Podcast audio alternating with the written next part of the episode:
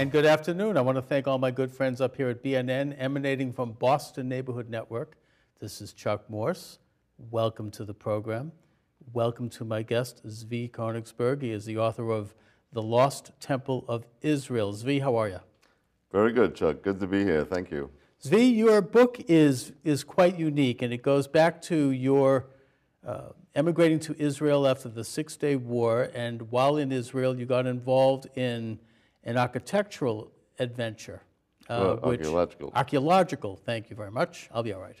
An archaeological adventure which uh, led you to write this book. It led you to some very unique discoveries along with several other people. The uh, premise of the book, the evidence you uncovered, indicates that there is another temple in Israel than the temple that we assume is the first temple in Jerusalem. And that this temple, or the archaeological evidence of this temple, is in a part of Israel called Samaria. It's at Mount Ebal, which is outside of Nablus. And that it uh, dates back several centuries before the, uh, the Temple of David. So, talk about the, uh, the lost Temple of Israel, as you call it. Uh, thank you, Chuck. Let's talk about Rembrandt, uh, if we can, for a moment. Uh, you'll be seeing in a moment the picture of Rembrandt uh, depicting a chapter in the book of Genesis. There we go, chapter 48. Now, for those who didn't read the book but maybe saw the play on Broadway or elsewhere, the Joseph with the coat of many colors is the guy wearing the funny hat in the middle. That's Joseph, the son of Jacob. Jacob is lying in bed because he's very old and he's about to pass away. And the idea in Genesis 48 is that Jacob wants to bless the two sons of Joseph, Manasseh and Ephraim. There's another character here. The lady in the picture is the wife of Joseph, but in Genesis 48, she is absent. But that's not the only thing difference in the text of Genesis 48 and the Rembrandt picture. A whole bunch of differences. And the two sons primarily should be our focus of interest. You see the one closer to the grandfather, uh, that's Manasseh. His coloring is a bit off, and the younger son, Ephraim, has the hands of Jacob upon his head. And if you notice, there's a little halo above his head in the original painting. It's a bit difficult to see on TV. And in the biblical story, it has Jacob crossing his arms and placing his right arm, the more important, on the head of the younger instead of the elder Manasseh. Now, usually in antiquity, the elder son was more important, and you put the right hand, the more important hand, if you want to bless him, on his head. And Jacob does what you can call a switcheroo. And for 3,000 years, people have been wondering why. Now, let's see what Rembrandt's interpretation of that is. If you notice, the younger son with the halo on the head is actually crossing his arms, the sign of the cross, Christianity, and what Rembrandt, according to most art critics, is depicting here is the transfer of sanctity, basically, from Judaism to the new religion of Christianity. That's the interpretation of Rembrandt, who, of course, was a Christian. The solution, though, to some of the problematics that we encountered in defining the site we excavated as the Temple of Israel are found precisely in this picture, and we'll come back to it at the end. Now, what we should do there's the book that I wrote depict, depicting all of this, The Lost Temple of Israel. Now, Zvi, the, the, what this has to do with the excavation at Mount Ebal is that um, because Jacob, in the picture as depicted, was blessing Ephraim, not Manasseh, but Mount Ebal is in the territory that is delineated as part of Manasseh's yes. territory so there was something going on here politically. There certainly was, which we don't know, but something happened which we'll refer to at the end because okay. we're going to show that again. But uh, I'd really like to show you a slide, slide yeah. of the before, a mound the, of rocks. Now, Th- This is, now this is actually, this, this slide is actually Mount Ebal. Yes, this is Mount Ebal. Now, um, my good friend, Professor Adam Zertal, an archaeologist who was a full professor at Haifa University, did a survey of the area that the Bible ascribes to the tribe of Manasseh. Now, what does a survey mean? If you, well, many people have been, if you haven't been, you've seen the pictures, things on TV, uh, excavating in places like Athens and Rome and Jerusalem, well known cities, in London even. And these are very painstaking, expensive ventures, very expensive. Now, what archaeologists have found is that it's very efficient to get a good idea of an entire area by doing a survey. What does a survey mean? It means you physically walk over every square yard of a given area, usually having some historical significance, and you look for signs of antiquity. Now, the signs that you're going to find very rarely are in the form of complete uh, buildings, because aside from the many wars, especially in Israel, you have the fact that people took old stones from older periods and used them in their more modern homes, so everything gets mixed up. But the one thing that really doesn't get mixed up is pottery. Now, pottery was easy to make, easy to break, and always remains in the vicinity. So what happens? You got to go to a particular hilltop and you find 100 pieces of pottery, and you know that 20% belong to period A, 30% to period B, uh, etc. And you get a map, basically, of who lived where, when, how. And this is great uh, information for historical research, excellent infrastructure for historical research. After that long story, my friend Adam Zertal came upon that pile of stones that we just saw on April 6, 1980. A year and a half later, he met me. Now, uh, and told me about it. And I was very, very interested because this was on Mount Ebal. And Mount Ebal is mentioned in the Bible. It's mentioned in Deuteronomy 27, verse 4. It's mentioned in Joshua 8, 30, as the site of an altar that Moses commanded the children of Israel to build at this mountain. And Joshua, according to the Bible, did it. And very exciting. And it was even more exciting because the pottery that was discovered there at the site was entirely uh, from a period known as Iron One, which historical consensus basically uh, says that that's the time of the entrance to the land of Israel.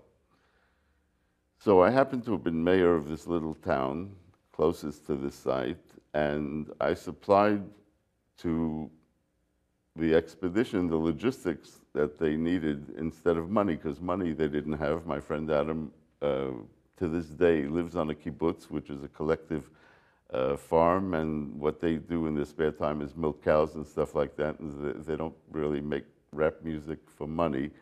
So uh, any logistics that I could give would help, and we began to work. And make a very long story short, we came upon a structure beneath that pile of stones that you were looking at. And one evening, we were sitting having a cup of coffee in the middle of, actually, it was the 13th of October, 1983, a date I will not forget.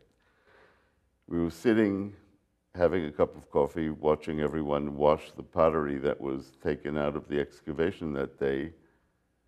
And Adam was doing a little drawing. Now, a more sophisticated sample of that drawing is in the next slide.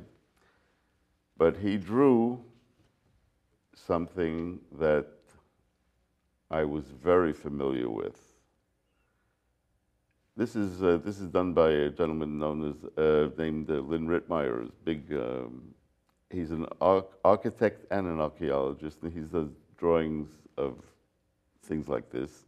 And this is what it, the archaeologists thought it would look like when we're done. And I saw this, I knew exactly what we were looking at because in the next, I ran to the library, brought him a book, which is on the next slide. And this is from the Mishnah. What is the Mishnah? The Mishnah is the. It's a Talmud. Uh, well, the Talmud is the includes Inclu- two yeah. parts: the Mishnah and the Gemara. And the the Gemara. Mishnah is the um, first code of Jewish law, basically written after the Bible, around 200 A.D. And this particular chapter and verse describe the altar of the temple that was around during the time of King Herod and consequently, of course, Jesus.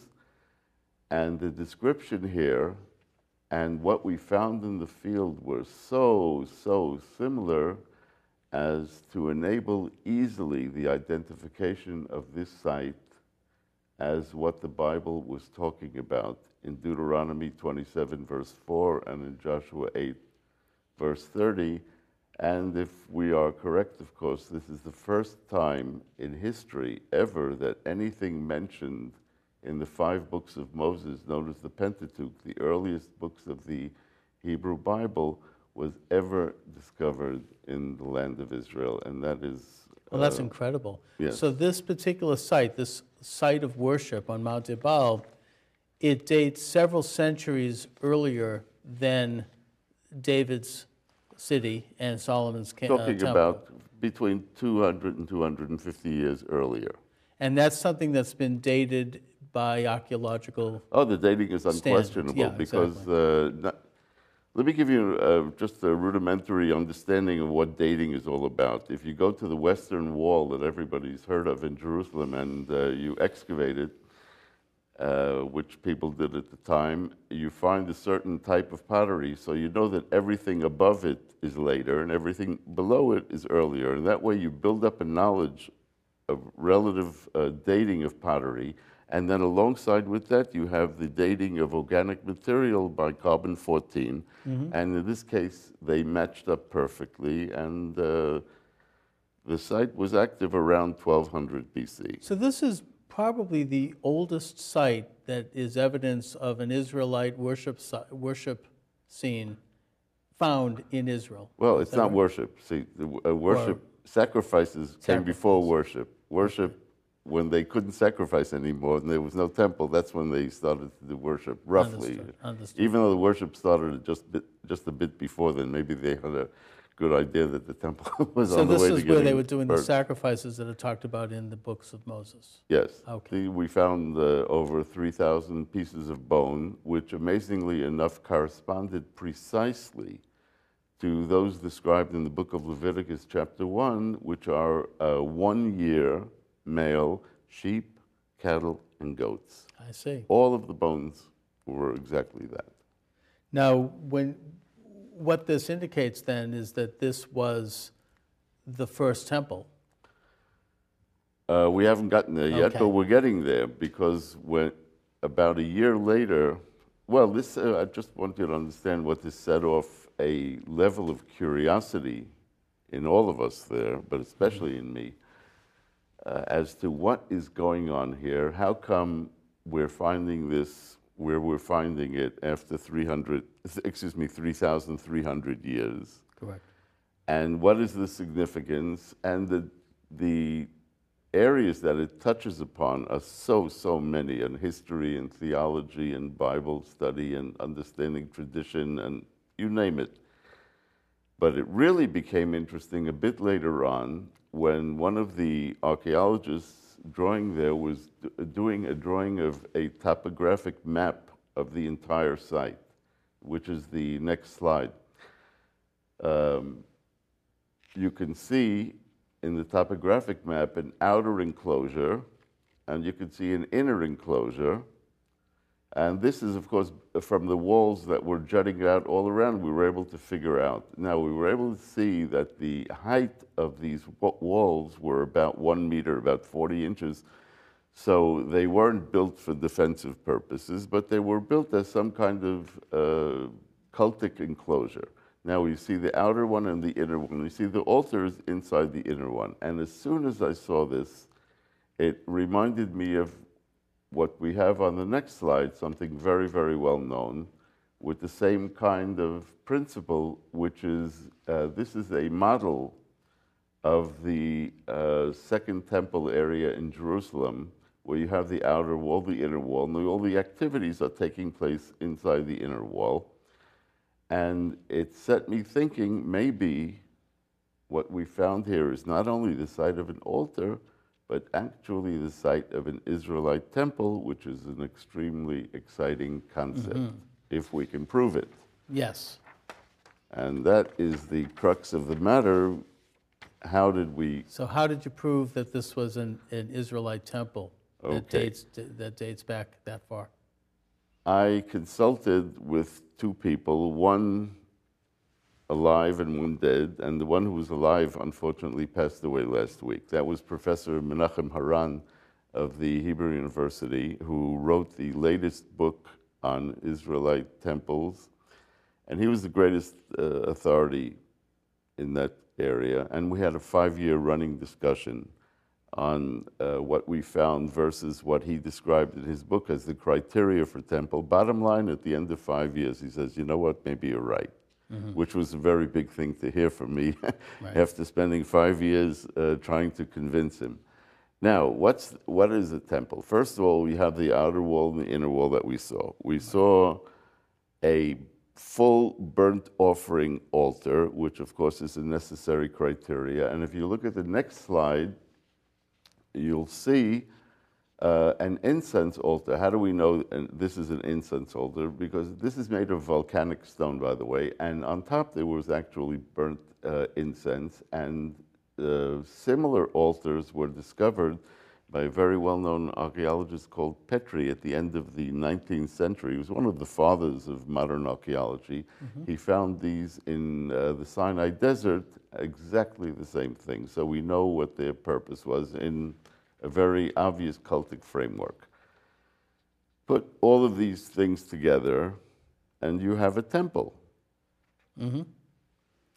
So you then went on and discovered these um, gold, silver, and bronze earrings. Well, if you go to the book of Exodus, chapter 12, verse 35, if I remember correctly, I do remember correctly, uh, you see that the uh, Israelites took from Egypt gold and silver. Now, uh, that's the next slide. You will see gold and silver earrings of Egyptian design that were buried deliberately at the site as gifts to the holy site. Now, burying items of value at a holy site is something that was very common in the ancient Near East, so we know that that was the purpose of it. But then again, these earrings may have been purchased in the local marketplace, so there's really no way mm-hmm. you can tie them back to an Exodus. But the next slide contains something Oh, yeah. That is a bit more interesting. Now, this is this will look big on your TV screen, but it's actually the size of about half a thumb. It's called the scarab. The scarab served as the ancient seal of ancient Egypt. You see the top is a salamander, the head on the left. In hieroglyphics, the salamander means many. Now, on the right in the middle, there is a crouching soldier. His head is obliter- obliterated, but you see one arm outstretched holding a double bow, and you see him crouching and you see both knees. And that, of course, is a symbol of a soldier. So we're talking about many soldiers. And the bottom uh, incision, which looks like a smiley uh, kind of face, is actually Lord of. Okay. On the left, you have an oblong enclosure with some symbols in the middle. That is called a cartouche. A cartouche is the personal sign of the person who owns it, usually a king. And this, if you remember the movie, was Yul Brynner. Okay, Ramses mm-hmm. II in the Ten Commandments. This was the personal seal of Ramses II. And this was also buried deliberately at this site. Now, how do we know that? Uh, we ask people to understand these things, and there's a gentleman in uh, Jerusalem, Baruch Brandl is his name. Uh, he did the research on this, and he found that ex- three exactly like this one were discovered to date two in Egypt, one in Cyprus, but all three at sites actually built by Ramses II. Now, our site did not contain any uh, Egyptian characteristics at all, and definitely was not built by, uh, by Ramses. The only conclusion that we can come to is that someone was actually in the court of Ramses, took it through the desert, and brought it eventually into the land and buried it on purpose precisely where we found it as a gift again to the holy site. And if we are correct in this assumption, then we have uncovered possibly the first extra biblical evidence of the Exodus, which again is no small thing. No, it's huge. I mean, it's incredible that Ramesses' seal would end up at this site in ancient Canaan at uh, Mount Ebal. That says that um, it was either, as you say, brought there by uh, the Exodus, the Jews coming out of Egypt and then reconquering the land under, under Joshua, or uh, maybe did possibly Ramses himself or, or some one of his ambassadors may have gone there. Maybe, but I've spoken to uh, a good number of the most important Egyptologists who deal with these issues, mm-hmm. and I presented them this hypothesis. I think this is a result of the Exodus. Give me an alternate explanation, and no one can. Sure. There is simply is no other rational uh, explanation for this thing being where we found it. And it's also not, not the kind of uh, item that you could purchase in the local market. These no, very rare, very valuable. And we know that it was, what, there's an archaeological term in situ, which means in place. And this was definitely deliberately buried at this spot as a gift to the, to the holy site. Mm-hmm. So there we have it. Looks like we have it, yes. That's the um, so called smoking gun that in all of this. Could very well be the smoking gun. Now, uh, the how did I come to all of this? And this is something I really think I should share with you all because the morning, the same evening that we were all excited by looking at the pictures, uh, comparing what we found to what was in the Second Temple uh, altar, uh, Adam phoned up a very nice and interesting gentleman called Benjamin Mazar. Actually, it was Professor Benjamin Mazar. He was at one time president of the Hebrew University for a decade, and he actually conducted the excavations in the area next to the Western Wall in Jerusalem in 1967 after the Six Day War. Very, mm-hmm. very well known, very well respected. And Adam asked me if I can pick him up and bring him to the site. And I did. And that was the first of many, many, many meetings with this. He was retired at the time already. And I would make a habit, I made a habit of going to his house to visit him about once a month. He used to give me a pile of books. He said, Go home, read this, come back, we discuss. And this went on for a decade. And everything I know, I know from him. I don't have a doctorate in these areas, but his education was not a bad thing to have and gave me a pretty good idea of what this is all about. So for 10 years, we're sitting and discussing these things, in between joking around and politics and stuff like that. And I would tell him, Benjamin, listen, this is a temple. And he would say, yeah, maybe yes, maybe no. Until one day, and now we come back to the last slide, which again is the same as the first slide, which is the story of Rembrandt. Uh, Rembrandt gave me the solution. Well, not Rembrandt, actually, Genesis 48, that mm-hmm. he is describing. Why did it give me this what is the solution here? Very interesting. The tribe of Manasseh was north of the tribe of Ephraim. Jerusalem is in the area between Benjamin and Judah, south of that. The site that we excavated we don't have a handle exactly on the beginning, somewhere between 1250 to 1220 BC, but we do know that uh, by 1150, the site was completely abandoned and covered up deliberately the way we found it and the way you saw it in that slide. Mm-hmm. The day after we made that big uh, discovery, and I was returning Professor Mazar to his home in Jerusalem, I suggested that we stop at a well known archaeological site called Shiloh. And there was a professor Finkelstein excavating there, very well known. And 10 years after the fact, I remembered that I, I had asked Professor Finkelstein, when do you think Shiloh began to function as a central cultic site of Israel? And he said 1150. We're going to take a, a brief break for some uh, Okay. messages. And uh, when we come back, we'll continue the conversation about the, uh, what, what was going on in Shiloh and also in Ebal, which predates the, um, the events of, of Shiloh.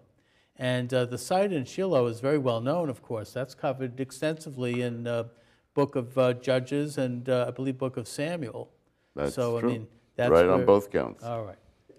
So that's where, where the, um, the, the Ark of the Covenant was kept uh, according to, to um, those great uh, documents. But we'll be back after this, and we're going to talk a little bit about how it is that um, Mount Ebal precedes the, um, this, the place of worship of, of Shiloh.